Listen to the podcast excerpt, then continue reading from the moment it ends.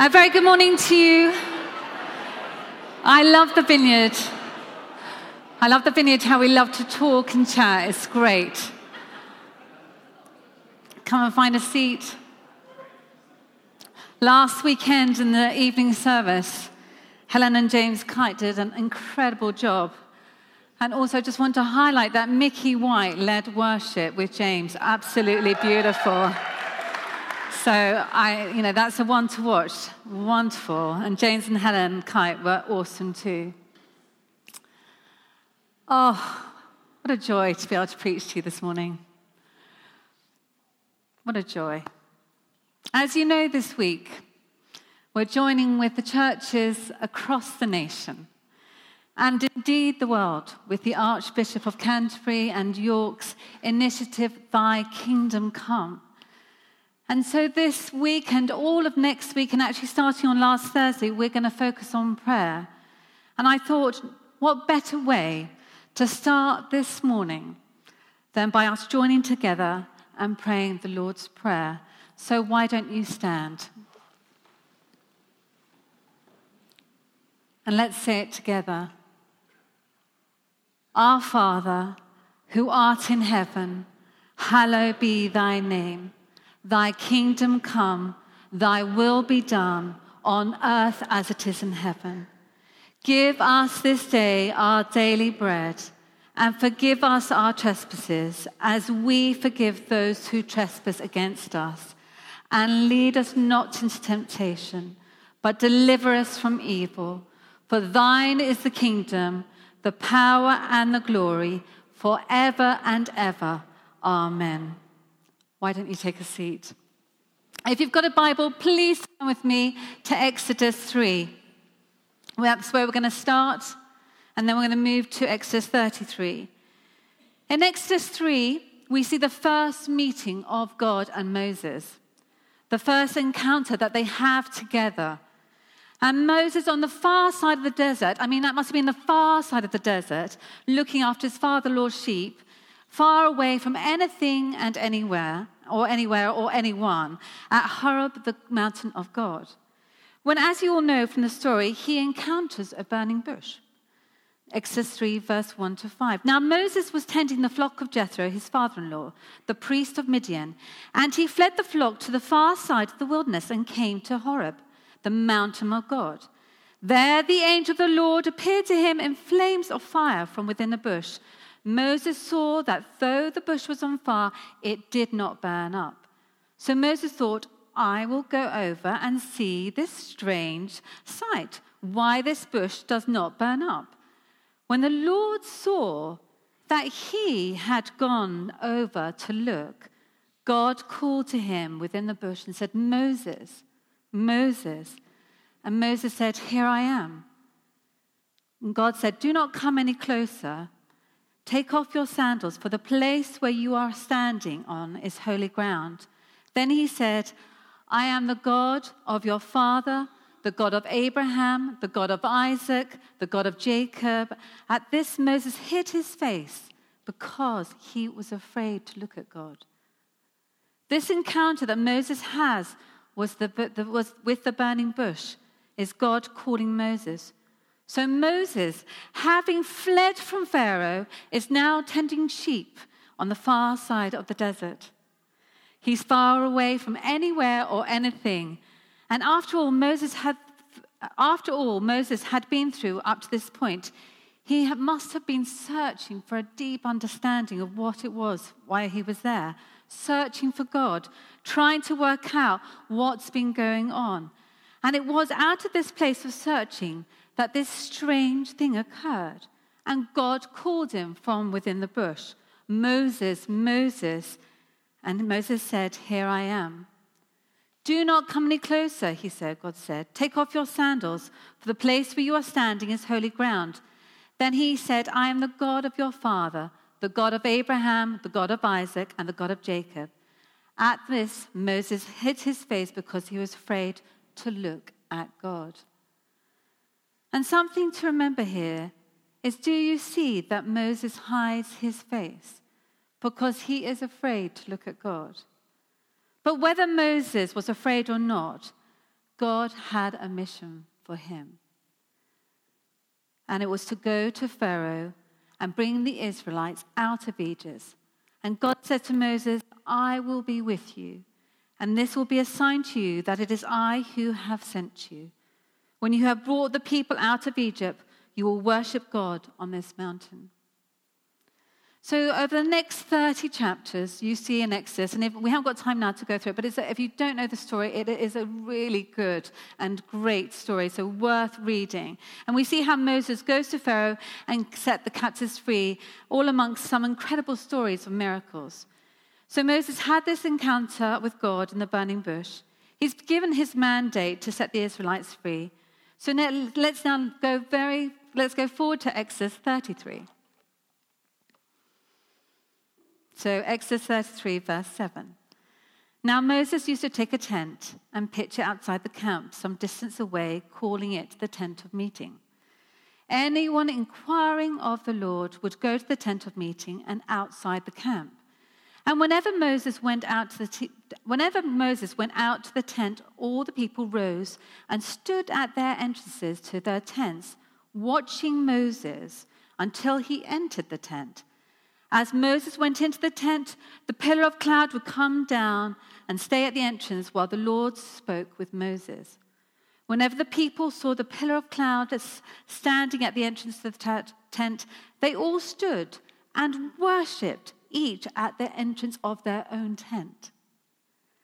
The Lord would speak to Moses face to face, as one would speak to a friend.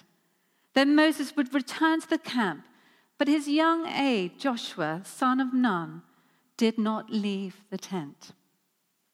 Moses said to the Lord, You have been telling me, lead these people, but you have not let me know whom you will send with me.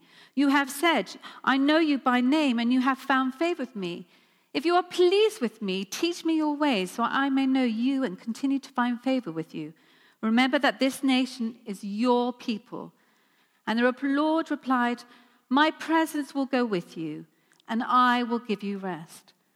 Then Moses said to him, If your presence does not go with us, do not, do not send us up from here. How will anyone know that you are pleased with me and with your people unless you go with us? What else will distinguish me and your people from all the other people on the face of the earth? And the Lord said to Moses, I will do the very thing you have asked, because I am pleased with you, and I know you by name. Then Moses said, Now show me your glory. And in other translations, it means, they say, Show me your face. He was ready to see God's face. And this is an incredible passage. And there are just a few things I would like to highlight here. The tent of meeting was a place where Moses could meet with God, where there was no noise. There was space to think and seek God and to hear what the Lord was saying to him. In verse 11, the Lord would speak to Moses face to face as a man would speak to a friend. That's quite a turnaround from chapter 3, when Moses wants to hide from God because he was afraid. Now they talk to one another face to face the man would speak to a friend. And that's what God is wanting to do with us all. God wants to speak with us all face to face as this man speaks to his friend. And sometimes we want to run and hide. And sometimes we may feel afraid or ashamed. But God's heart and God's desire is to speak to you and to speak to me face to face as a man speaks with his friend. And that's what prayer is all about. This week's focus on prayer is all about us and God speaking face to face. If we are talking to one of our friends, that what prayer, that's what prayer is. That's the relationship that God is wanting with us with each one of us in the morning, in the evening, in the afternoon. I know I've got that muddled out in the morning, in the afternoon, in the evening, in the middle of the night. He wants us to speak with Him, talk with Him. Like it says in Genesis 3, to walk with Him in the cool of the day. not ashamed, not feeling good, not lacking in anything, feeling that we can approach Him full of grace. We can approach Him for who we are. For I always hear, I, you always hear me say to you from the front, you know, the Lord loves us, and, there, and, there, and He is who He says He is. But we are also who He says we are. We are children of God. We are new creations in Christ. We are who He says we are. We are co heirs of Christ, nothing less, nothing more. He calls us by name, each one of us, to walk with Him, to talk with Him, to embrace Him as He embraces us fully. And it is this theme of the presence of God that carries on for the next few verses as God reassures Moses in the presence he will go with them. And this verse is like the backdrop for this morning. So if you can have this as the backdrop, and if you read through the book of Exodus, one of the many things we see are mountains. And this morning, I would like to take us on a journey up a mountain. And I know some of you feeling, I don't want to go on a journey. I'm feeling tired. I'm feeling worried this morning. But I like us to go on a journey together to see a view. In fact, three views. I like us to go together. We're going to go together because that's what fellowship, we go together on a journey to reach the top so we can see what we need to see. And sometimes we keep to the bottom of the mountain. We get, we forget what is at the top, what the, where the view is. So let's go to the top and let's see what the Lord wants us to see. In Exodus, we see Moses going up and down mountains to seek the Lord, to hear from the Lord, to take instruction from the Lord, to find out what he was supposed to do next. Throughout the Old Testament, Mount Horeb was the mountain of God, the place of God's presence, the place where Moses met with God. And as I've said before, I want us to climb the mountain of God together. I want us to get up high, so high. I don't know about you, but I love views. I love um, seeing miles and miles ahead. It's almost like I feel like I can reach the heavens. I can pray without any distraction. I love big views. I love seeing for miles of beauty, of hilltops, of seas, of whatever I'm seeing, but it, it is an awesome view. And I want us to look at three views this morning. I want us to look at the view of the past and the present and the future. We're going to look at the some past moves of God. We're going to look at the present and what the Lord is doing right now. And we're going to look at the future and turn our attention to the future. So let's go up together. Today is less about the journey, it's more about the view. So let's go to the view of the past first. Do you know the history of this nation is one that is riddled with the moves of the Spirit of God. So many. God has had his hand on these islands for many, many years. As we look back at the past and we see God's presence has always been with us. On New Year's Eve, 1738, John Wesley and 60 of his good friends gathered on Fetter Lane in London. And he wrote this About three in the morning, as we continued in prayer, the power of God came mightily upon us in such great power. And many cried out for exceeding joy, and many fell to the ground. And one of Wesley's one of Wesley and his friends' regular habits was that they would gather together to, like tonight, to worship and pray. And it was out of these gatherings of prayer and worship that something huge swept across the country. John Wesley was propelled out of his prayer room to preach around the country, often having to use fields as he wasn't given a pulpit. There's a famous painting of him uh, of him preaching on his father's gravestone. His father was a preacher and um, a rector, and actually, John Wesley was his curate. And one day he turned up at his father's church to preach, and they wouldn't let him in. So he went to the gravestone and he started preaching. He was standing on good foundations, he was standing on what his father believed in, the father that was before him believed in. And he preached the gospel, he preached the word, for he knew it was true, he knew it was alive, he knew what he believed in was not, for, not just for today, it is forever.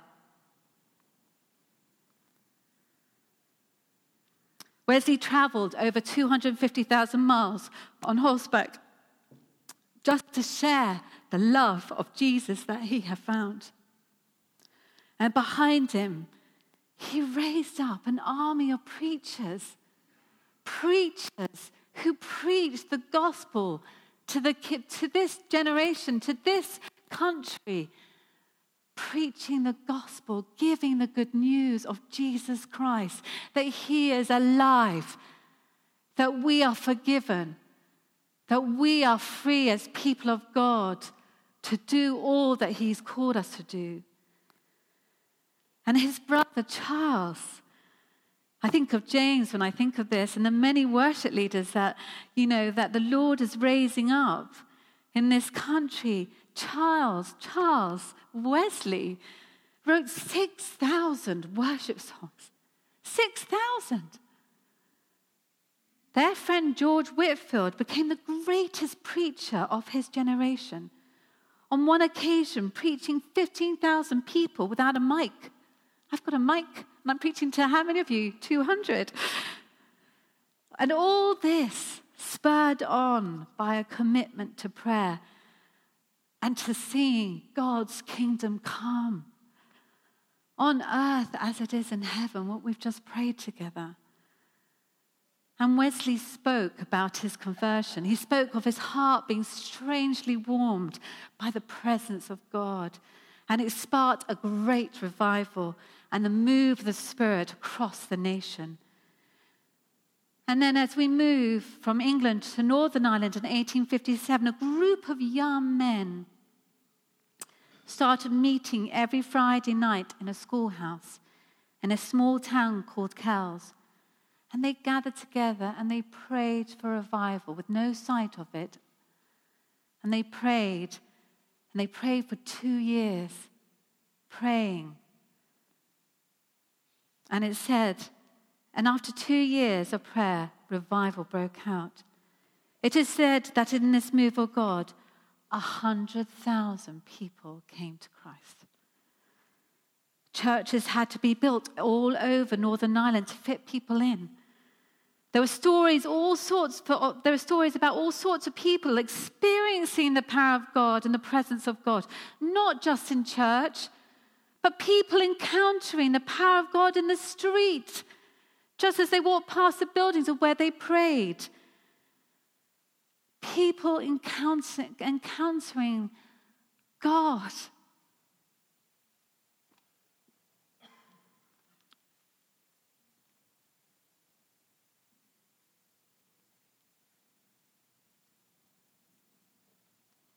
Revival was in the air as it is now. There was something you could catch a contagious love of God. Far spread, far beyond the reaches of those few men gathered to prayer. And then in 1904, a young chap in his 20s named Evan Roberts was studying for the ministry when he was called back to his hometown in South Wales to see revival come. On the 31st of October 1904, in a small Sunday school room in Moriah Chapel, Evan gathered with a group of friends. It's always gathering with a group of friends to pray that the Holy Spirit would move powerfully. And revival came within weeks. And the Spirit spread across Wales like wildfire And over 100,000 people got saved during that revival. You could see the signs of revival everywhere. The miners would return from the mines with black faces, but also, though, with, with running down their faces white streaks from where they had cried, with tears running down their faces. From tears of joy and repentance, which comes, which are the characteristics and the hallmarks of revival.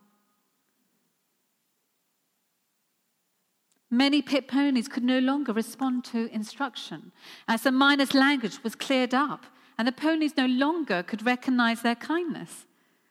The crime rate dropped so drastically that often judges would arrive at a town and would have no one to try. People would come out of their homes and, would, and get saved on the way to work as the atmosphere was so thick with the Spirit of God. The Welsh revival sparked revivals all around the world, not just Wales. And the prayer of Evan Roberts prayed was, Come, Holy Spirit, for Jesus Christ's sake. Come, Holy Spirit, for Jesus Christ's sake. And that is our prayer today. Come, Holy Spirit, for Jesus Christ's sake. One of the songs that was sung was, Here is love vast as the ocean, loving kindness as the flood.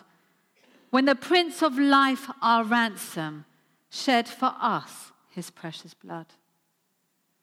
And then in 1949, the Isle of Lewis in Scotland, two elderly sisters, Christine and Peggy Smith, age 82 and 84, one blind and one crippled by severe arthritis, developed a longing for God to do something in their small parish. A longing, a longing. I have that longing. Do you have that longing? To do something in their small parish. In the Isle of Lewis, right in the very northwest of Scotland, they prayed and prayed in their little cottage until eventually they became convinced that something was about to happen. One sister said to the other, I believe revival is coming to the parish, she said. In 1949, they told their minister, James Murray Mackay, to get the church praying, and they did. They met to pray three nights a week and saw visions among them about what was coming. James McKay invited a preacher called Duncan Campbell to speak, to speak at his church immediately. And Campbell refused, but he said he'd put a date in the diary for the following year. But the sisters knew better and told the church that Campbell must come now because it's happening now. And they were right. Over the next three years, thousands came to faith. A revival spread across the Hebrides. And it all began with two old ladies praying. 82, 84. I love it. If your presence does not go with us, do not send us up from this place. The history of this nation is riddled with the moves of the Spirit of God. God has had his hand on this country for years and years and years and years. And as we look back at the past, we see, and that is just a few of the revivals, we see God's hand on us. We see what prayer does when we humble ourselves to seek the Lord for others. We are the bridges to other people coming into the kingdom. Our prayers, the way we turn our hearts towards the Lord matters. The way we seek the Lord matters. And it spurs us on and gives us great faith to see what God is doing. And let us look what is God doing right now.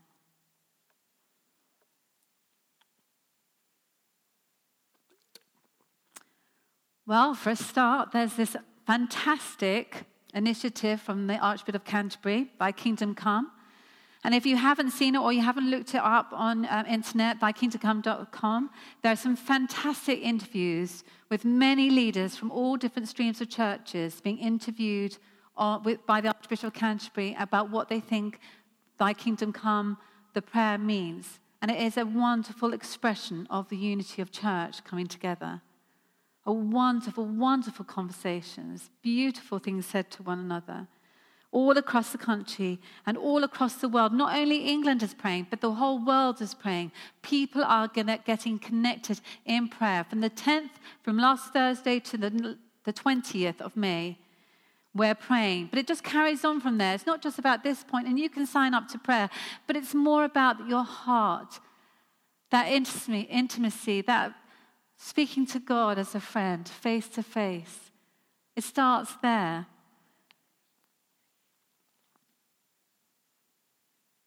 There are things like the 24 7 prayer movement. I mean, I look at what they're doing and it is extraordinary. The, the Lord's hand is on that, that movement. And when you ask Pete Greig, what were you, you know, this great strategy, what were you thinking? You know, how are you, how are you thinking? How is that going to happen? He goes, I didn't have a strategy whatsoever. It was organic. It was the Spirit of God just sort of did his thing. The Lord is so much bigger than we are. He thinks outside the box when we try and try, we cannot contain God or the way He moves. But what we can do is we bring our hearts to Him. The Lord at the right now is on many individuals, many, uh, many leaders, many churches wonderful churches up and down the country, not just vineyards, many wonderful, the Methodists, all, you know, the Anglicans, they're doing extraordinary things. The Lord is on the move. The Lord is on the move. And I'm from here, it's not just me that's saying that. Many people are saying that. The Lord is on the move. The wonderful churches like HTB, have blessed the world with Alpha. Over 25 million people have tried Alpha. It's been translated into 112 different languages and now runs in every part of the global church, including Protestant, Orthodox, Catholic churches. Churches. I was very fortunate to go to the leadership conference, which has just been at the Albert Hall, uh, which was fantastic, I have to say. It was from start to finish. I was right in the gods. I was right up at the gods. I don't know if you know the Albert Hall. So it has the massive place like that, and then there's a standing room, and I, if, the standing room's there, and then if you look down the stand, there's a seat, a row seat, and I was right up the top. And the Lord even blessed me there. I went on my own, and there was this little seat. I was late. I had to walk, you know, how you get through. Sorry, sorry, so sorry, you know, to get to my seat. And when I sat down, I turned to the person next to me and I said, Hi, I'm Kate Woodward. And, um, and she was from the Audacious Church. Oh, this bless me. From Manchester, where my son is. I know. And I was just, for me, because I've been praying for Nat a lot, and I watched Manchester, that was the Lord's blessing for me a, per- a leader from the Audacious Church, and they blessed me hugely. They blessed me with their love, their friendship, their kindness. We prayed together for Nat and all his friends in Manchester. We prayed for Manchester, for that place, for the love of God to be found on the streets, for the youth of today to see it, to find it, to understand it, to reach it, to behold it as for them. Anyway, I'm getting to the point. I'm going off slightly at tangents, but anyway. But there was one story from the whole of this conference which was just so, so lovely and speaks of what the Lord is doing right now that I want to show you a little video. And, um, and it's of a young lad from Northern Ireland. And he is now at Causeway Coast Vineyard, Northern Ireland. But uh, but I didn't know that until uh, at the end of the Albert Hall, but you'll understand why when I tell the rest of it. But why don't you just watch this video? Anyway, in Albert Hall, and Nicky Gumbel was up there, and he was, um, as he was about to start his, I think, 86 small alpha group, which him and Pippa do, he called up some people actually, I just need a tissue. I need to quickly blow my nose. He called up some people to, um, who just got saved. And the first guy was fantastic. He was this massive bodybuilder who towered over Nicky. And it was really quite funny. And Nicky felt very safe with him. And then the, and then the next chap came up.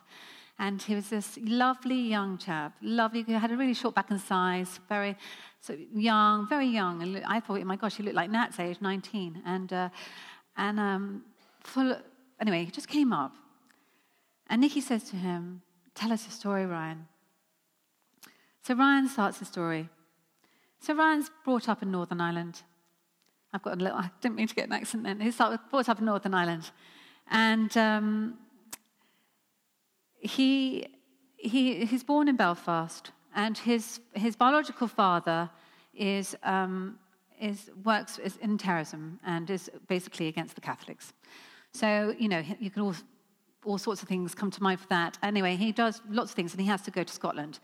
At that point, his mother moves to the other side of town, which is the Catholic side, and then gets involved with uh, a guy who does the same thing that his biological father did, but for the Protestants.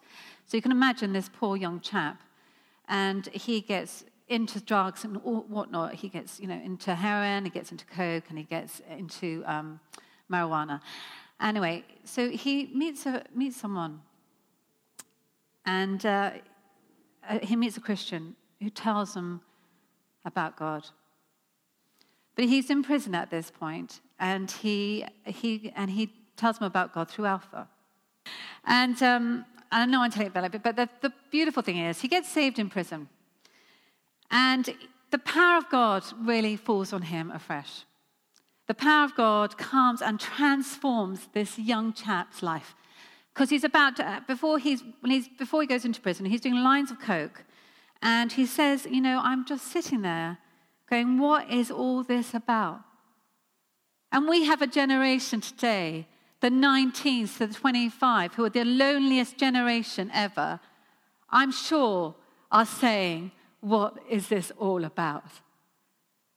What is this all about? So he sits going, What is all this about? There must be more to life.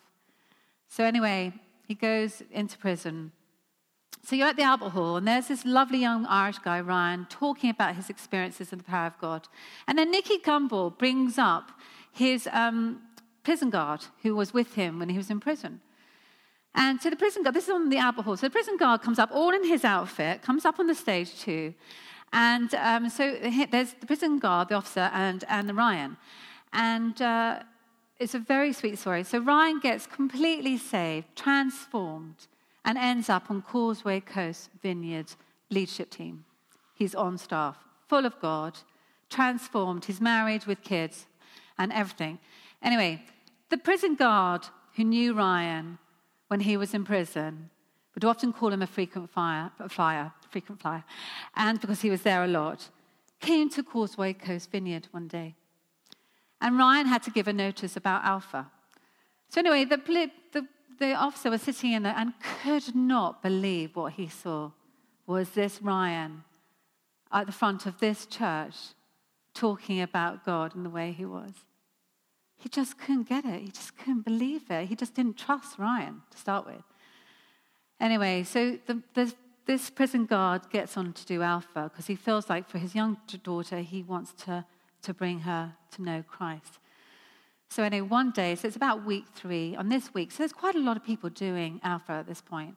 And, but this week, no one turns up except for Ryan and his officer. And the officer has not confront, has not talked to Ryan since he's joined the Alpha.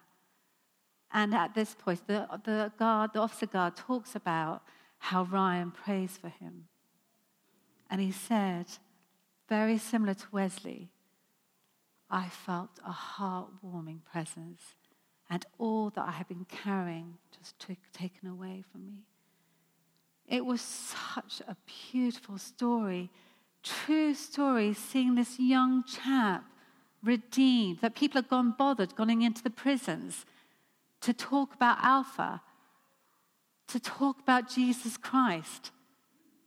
And he was saved and restored, given a new life, given a new hope.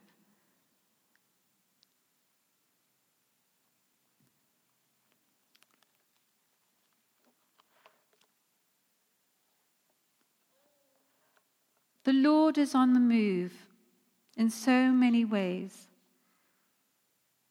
In so many ways.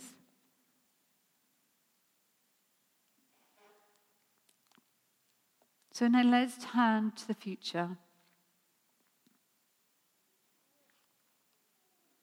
What does the future hold?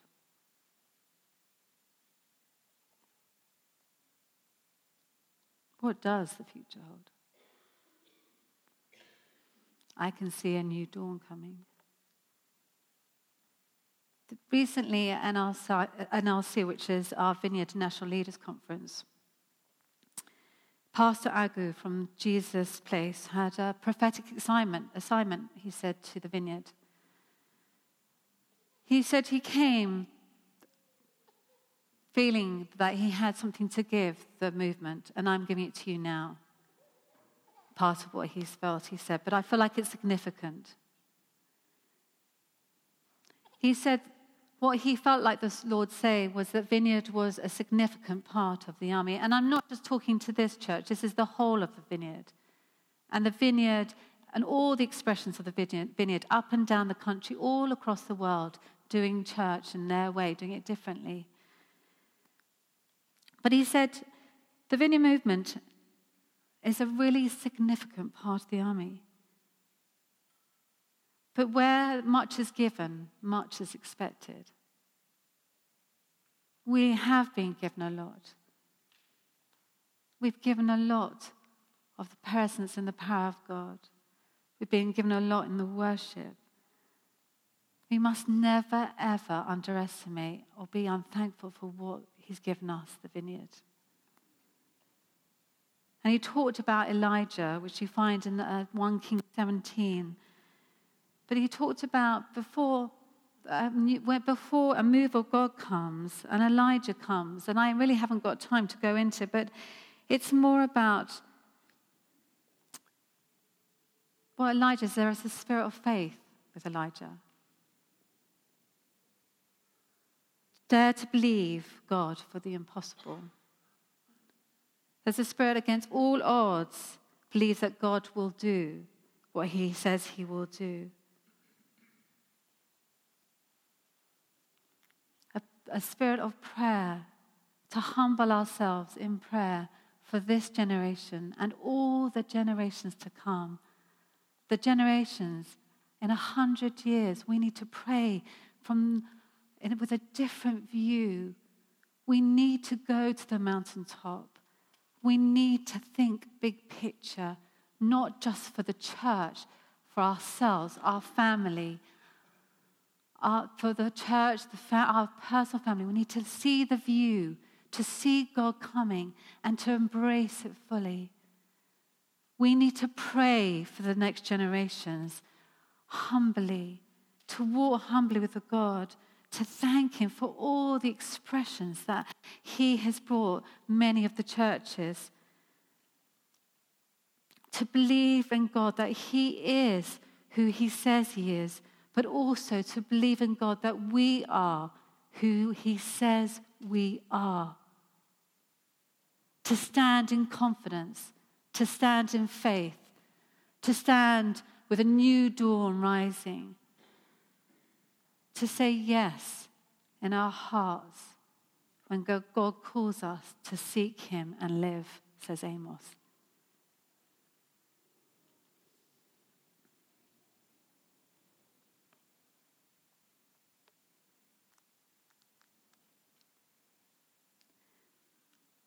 There is so much I could say, but I feel like the Lord is saying, stop now.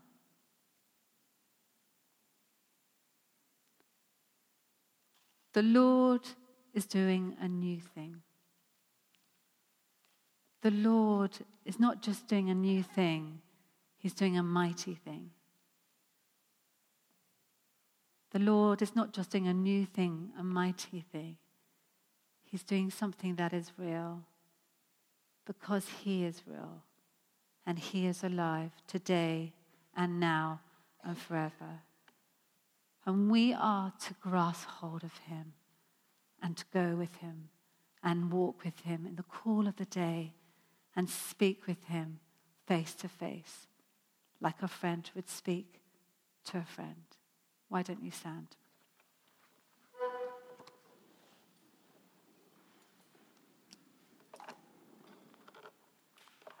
So let's have the band back.